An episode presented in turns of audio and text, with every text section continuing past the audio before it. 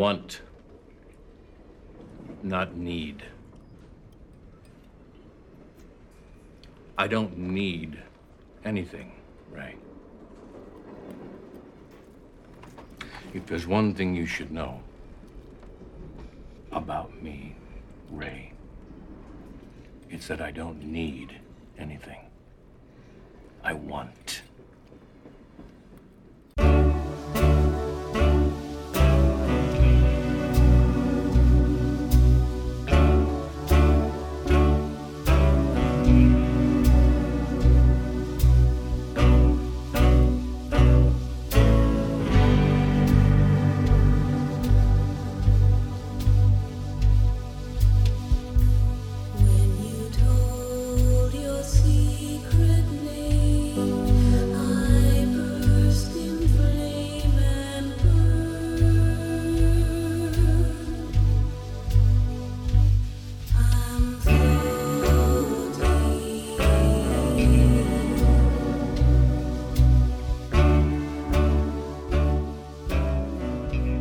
Listening to Lost in Twin Peaks, a podcast for both first time and veteran viewers of Twin Peaks, the mystery series that ran for two seasons in the early 90s on ABC, followed by a feature film, and 25 years later, a limited series on Showtime. And at the time of this recording, who knows what after that. If you're a new listener who has just discovered this podcast and wants to know more, check out episode zero, show format. This episode of season three was dubbed Parts One and Two, aired as a two hour block, and uh, Showtime used lines from the episode as episode titles. So in this case, it was My Log Has a Message for You, and The Stars Turn, and A Time Presents Itself. This episode is being published on the fifth anniversary of the day that this episode aired, or these episodes aired on Showtime. And all summer long, I'm going to be keeping to that anniversary schedule. That's partly why I am actually releasing these initially. It may, you know, when you're listening on to it, you may see different dates if you're listening at a later time. But when I'm initially releasing these episodes to the public, I'm actually releasing them before I've published season two, just because I wanted to hit those fifth anniversaries in time. So today, May 21st, five years since season three began. A few housekeeping notes on my season three coverage before it officially begins. Uh, these episodes were actually recorded, so all of Lost in Twin Peaks was recorded for patrons beforehand, but these ones were actually recorded before uh, I had the Lost in Twin Peaks concept. I was just doing a rewatch of season three the summer after they aired.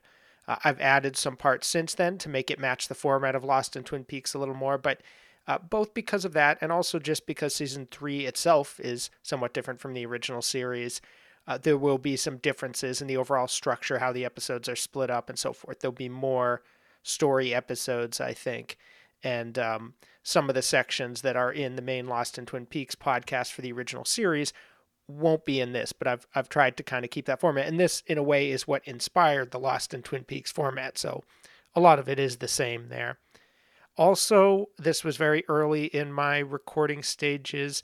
Some of the sound quality is. Uh, well, actually, I discovered when I went back to the other Lost in Twin Peaks episodes, there were some issues with those as well. So I sort of muffled it a little bit so that there was less background noise. I'm not an audio expert at all.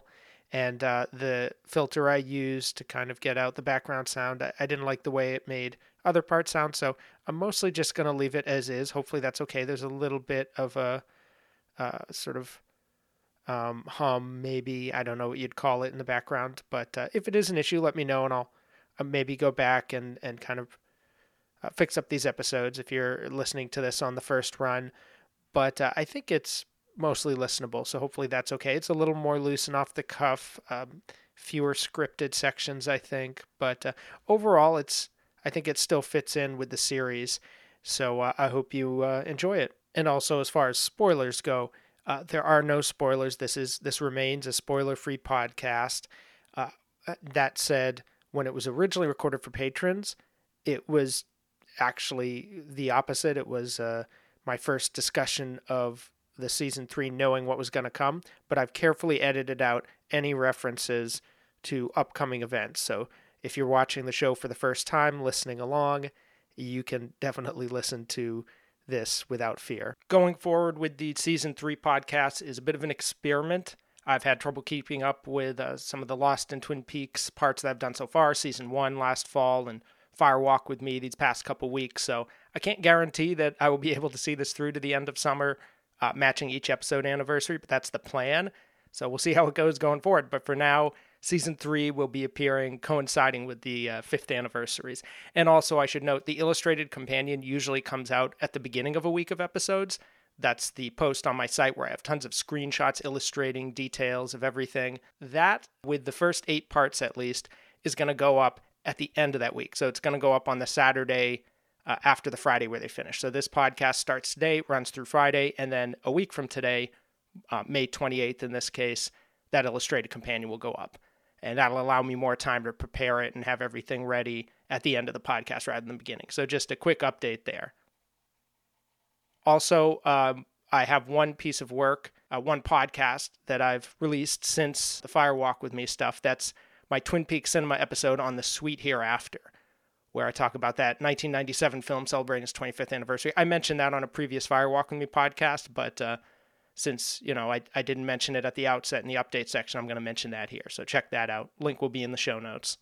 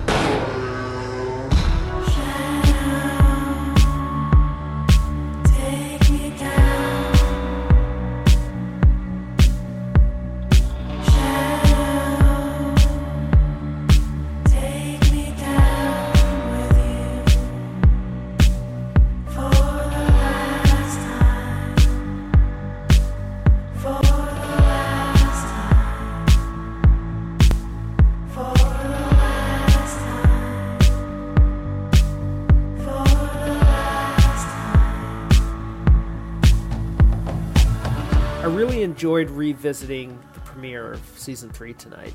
This was the first time I've watched any episodes on the Blu-ray. I've had the Blu-ray for at this point, phew, five or six months, I guess, and I've watched a few of the special features. I haven't watched most of them, and I haven't watched any of the episodes until now. Uh, you know, I rushed out to get it as soon as it came out, but then I just never had really had time to to watch much of it. So this was a real treat. I think I've been watching a lot of various scenes from the return over the past few months. Uh, just clips on my computer to help me with my character series that I'm very slowly chipping away at. But that really feels like kind of, you know, dancing around the edges of, of this universe. Actually, sitting down and watching an episode in high quality on my TV felt like a return to a place that I hadn't been in months. I did a marathon of the return way back in October, so I guess eight months ago now. And since then, I don't think I've watched a full episode. I've just, you know, looked at these various clips and scenes. So, so that was nice. You know, it felt like I've been away from this for a while, and uh, I, I know people have been talking about it. There've been theories posted, and even that I've kind of been partaking in somewhat lightly, like maybe an average of an hour a week. I will actually I know exactly an, average of an hour a week because I actually set aside an hour each week try and look up Twin Peaks pieces, and I even haven't done that in about a month. So really, this was a refreshing return to this world. I'm going to follow a particular format for the rewatch going forward, and I'm going to just lay that out beforehand so you know what to expect. First, Laura Palmer's involvement with the episode. When is she mentioned? When does she show up? And everything like that, as is appropriate for a show which you know previously ended with Laura's photo under each uh, credit sequence. I'm going to discuss the feel of the episode in question, how the vibe of it was, because these episodes vary. Uh, I, I, I think even though Lynch described it as one long film beforehand, they actually do work as independent TV episodes that each have their own kind of mood and and balance between different elements. I'm also going to discuss that overall structure, how they balance the different elements, and then I'm going to discuss story sections. Those will include random locations like New York, just places that don't fit into the other categories. Then I'm going to discuss South Dakota. Then I will discuss Mr. C. Then we'll cover Las Vegas. Then I'm going to discuss Twin Peaks, the town. And I'm going to break that into various characters and storylines, talking about each one that's dealt with in that episode. So I'm not discussing things chronologically. I'm going to discuss them thematically, episode by episode. And then I'm going to discuss the spirit world, mostly probably focused on Red Room stuff. Then we'll go a little deeper with the Lodge lore, talk about all the mythology that's featured in the episode and various ideas and theories surrounding that. I do feature uh, historical context for these episodes, which was interesting to do since this is these were aired much more recently. But at this point now, it's been five years, and uh, with that water under the bridge, we are looking at a different historical era in a lot of ways. So I talk about the news. I talk about the Time magazine cover, continuing that tradition from what I covered in the early '90s with uh, Lost in Twin Peaks. Now that said. Uh, I won't be doing TV context week to week. There's just way too much to cover at this point. Uh, all the cable channels and so forth. I won't be talking about ratings as much, except on this uh, first episode.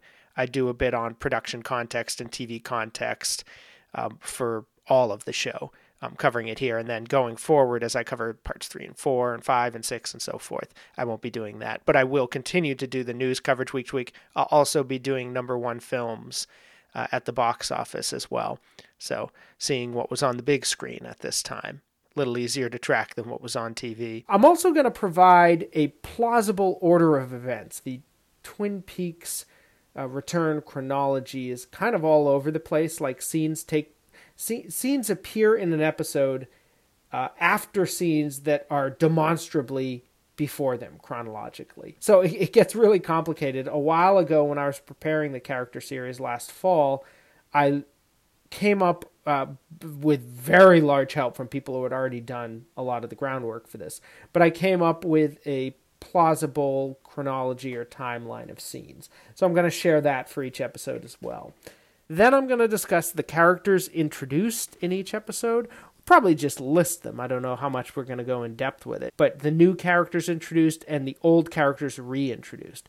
Then, and this is going to be fun for all the sort of geeky Twin Peaks fans in the audience, of which I know I'm one, I'm going to rank the characters. And this I can do because I've prepared a lot of information for my character series that I'm writing, where I do entries on all of the characters who have more than 10 minutes of screen time. So I have all these stats organized, so I'm just going to draw upon them. I'm going to let you know the top 10 characters in, in each episode, which should be a lot of fun to do. Then, just for fun, we're going to talk about the coffee, pie, and donuts featured in each episode. You know, this the returns sort of notoriously abandoned some of uh, the original series mo- motifs, but you still they still pop up here and there, so we'll have a little fun with that. And finally, the last episode will be the archive readings. I no longer am doing fan memories because I don't have Usenet or Dugpa forum stuff that I had already rounded up. Uh, the reactions to this are so numerous and scattered, I couldn't really go there. Same thing with press uh, coverage as well. So there won't be the same roundup of media material.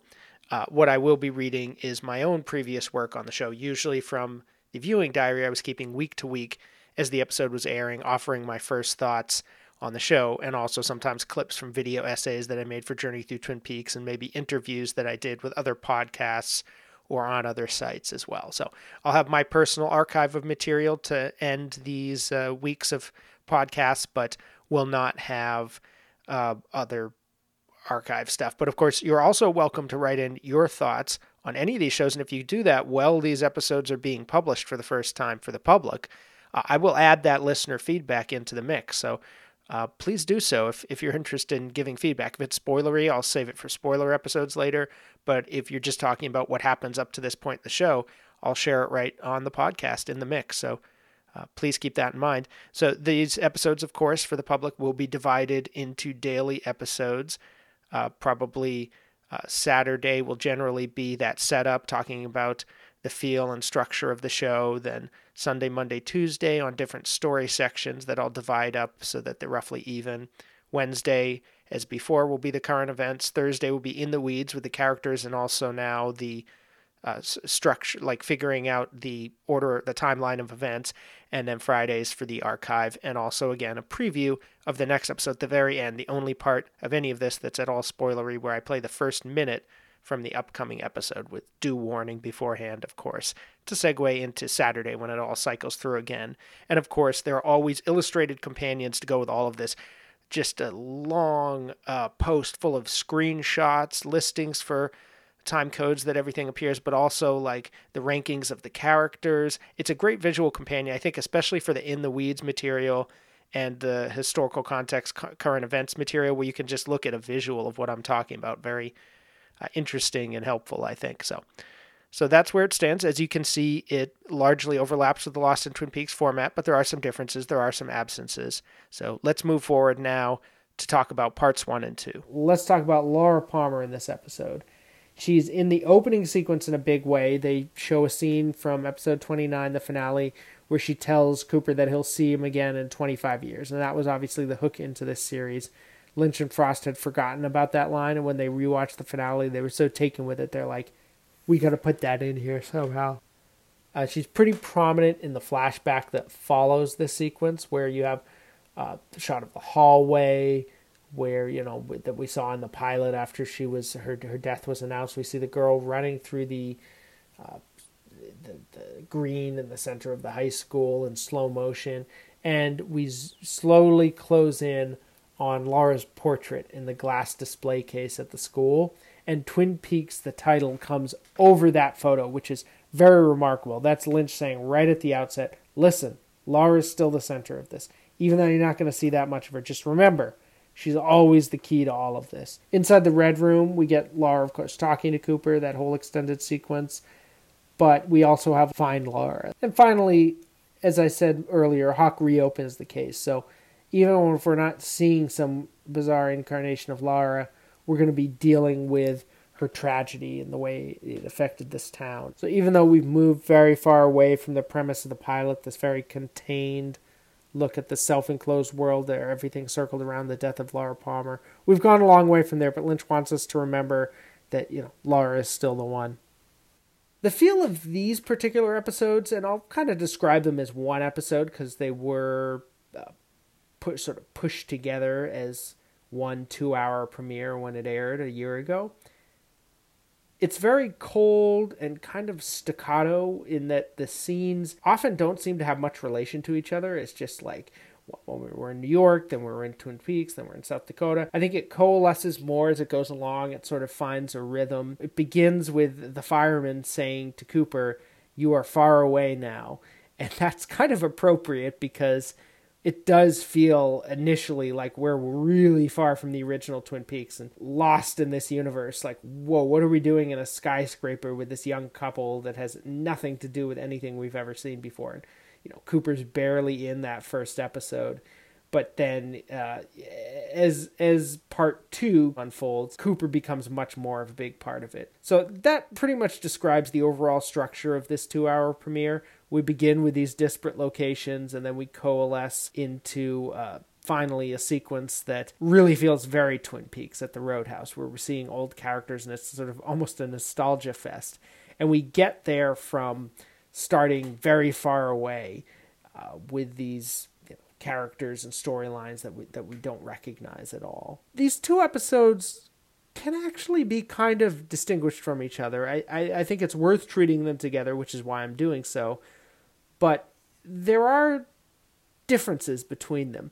Uh, in the first episode, for example, for in part one, Cooper barely appears at all, and when he does appear, you know, he's uh, I think one scene is Mister Mister C, the evil doppelganger, and one scene as the Cooper we know and love. I guess two scenes if you count the opening intro, which is just footage from the old series.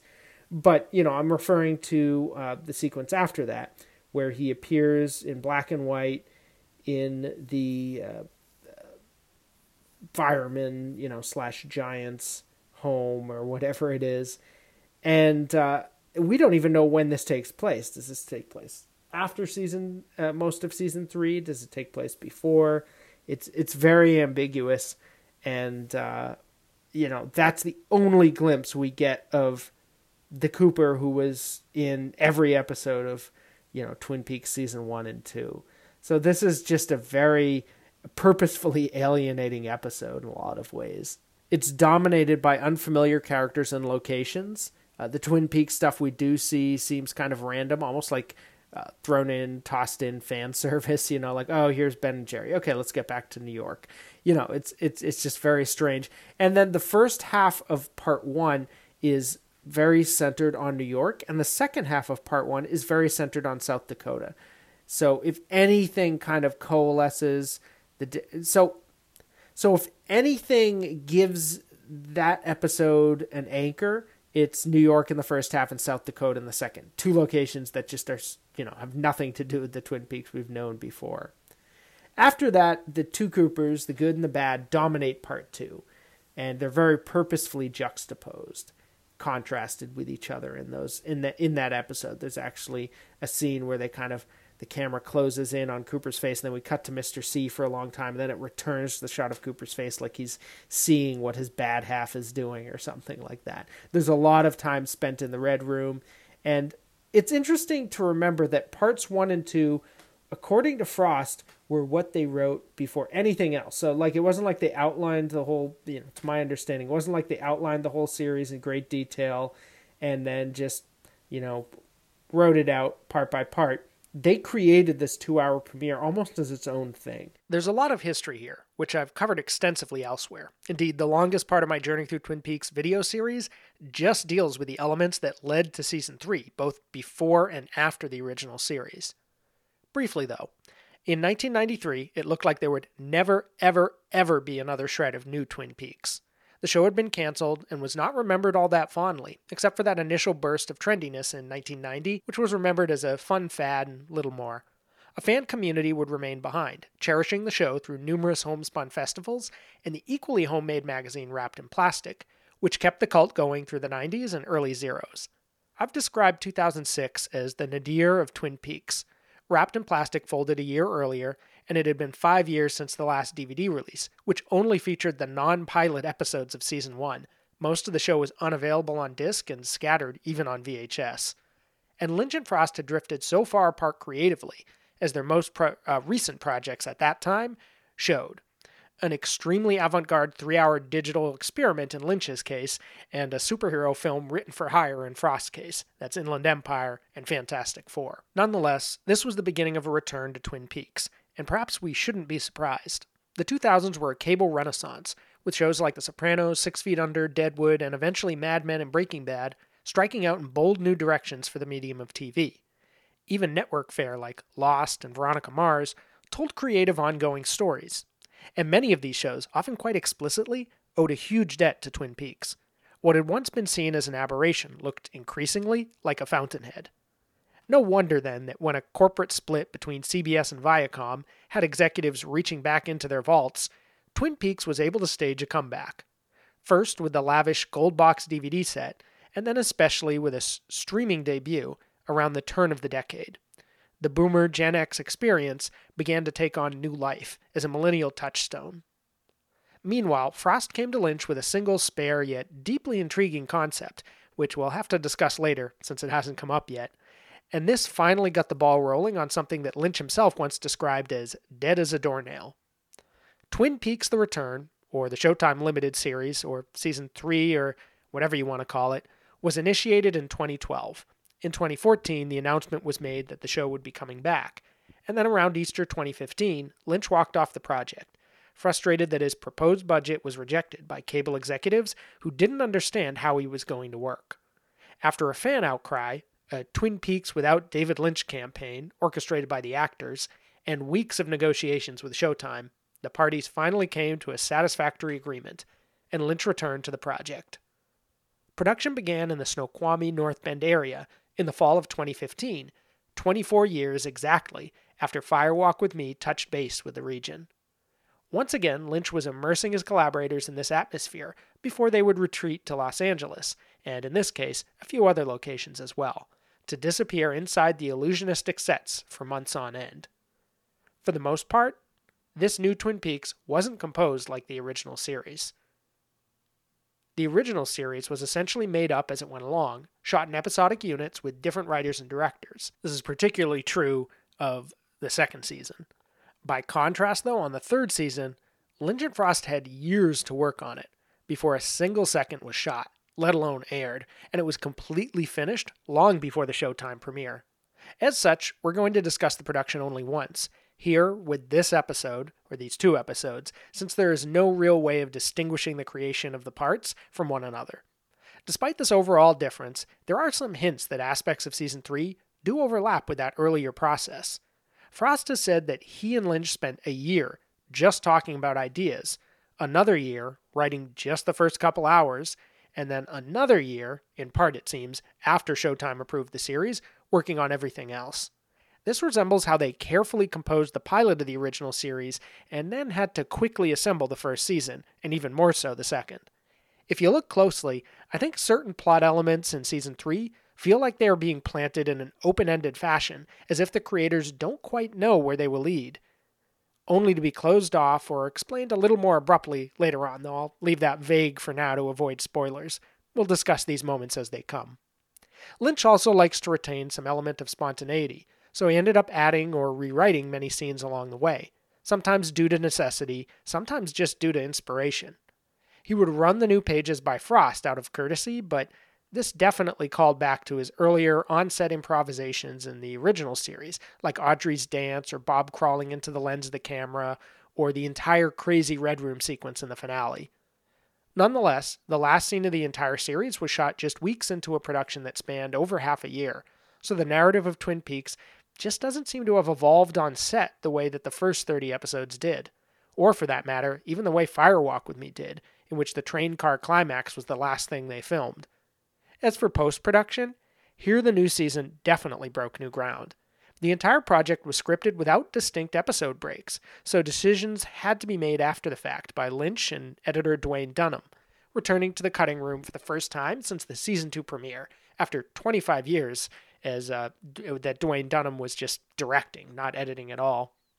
Using color coded note cards to keep track of who and what were featured in each unit, and trying to keep a good balance while keeping a consistent pace and sense of punctuation, Lynch and Dunham slowly divided this massive footage into individual pieces. And I think many of these episodes do have a surprising amount of individual cohesion, although this approach led to some continuity questions, which we'll get to, including a bit in this episode where I attempt to determine the chronology of events. It's not always the same as the order that we see them in. That concludes today's episode. Tomorrow we will begin the story coverage of what's in part 1 and 2, and uh, for that particular for this particular episode, that means we'll talk about New York, we'll talk about uh, South Dakota, all of the stuff with uh, Hastings and that strange murder, and uh, maybe trying to think. I, I don't think there's any other sort of random locations. Um, the Vegas stuff we'll cover later, um, alongside Mr. C. Uh, for you know, not because it's connected to Mr. C, but because that's where I want that story section. Uh, it may be connected to Mr. C, but we don't know yet. And then uh, Twin Peaks after that. But tomorrow, Monday, South Dakota and New York for sure. So see you then. Oh, and of course, uh, if you enjoy this podcast, please rate, review, and subscribe on Apple Podcasts. Always appreciate the uh, support there. You can also become a patron at patreon.com slash lost in the movies. See you tomorrow.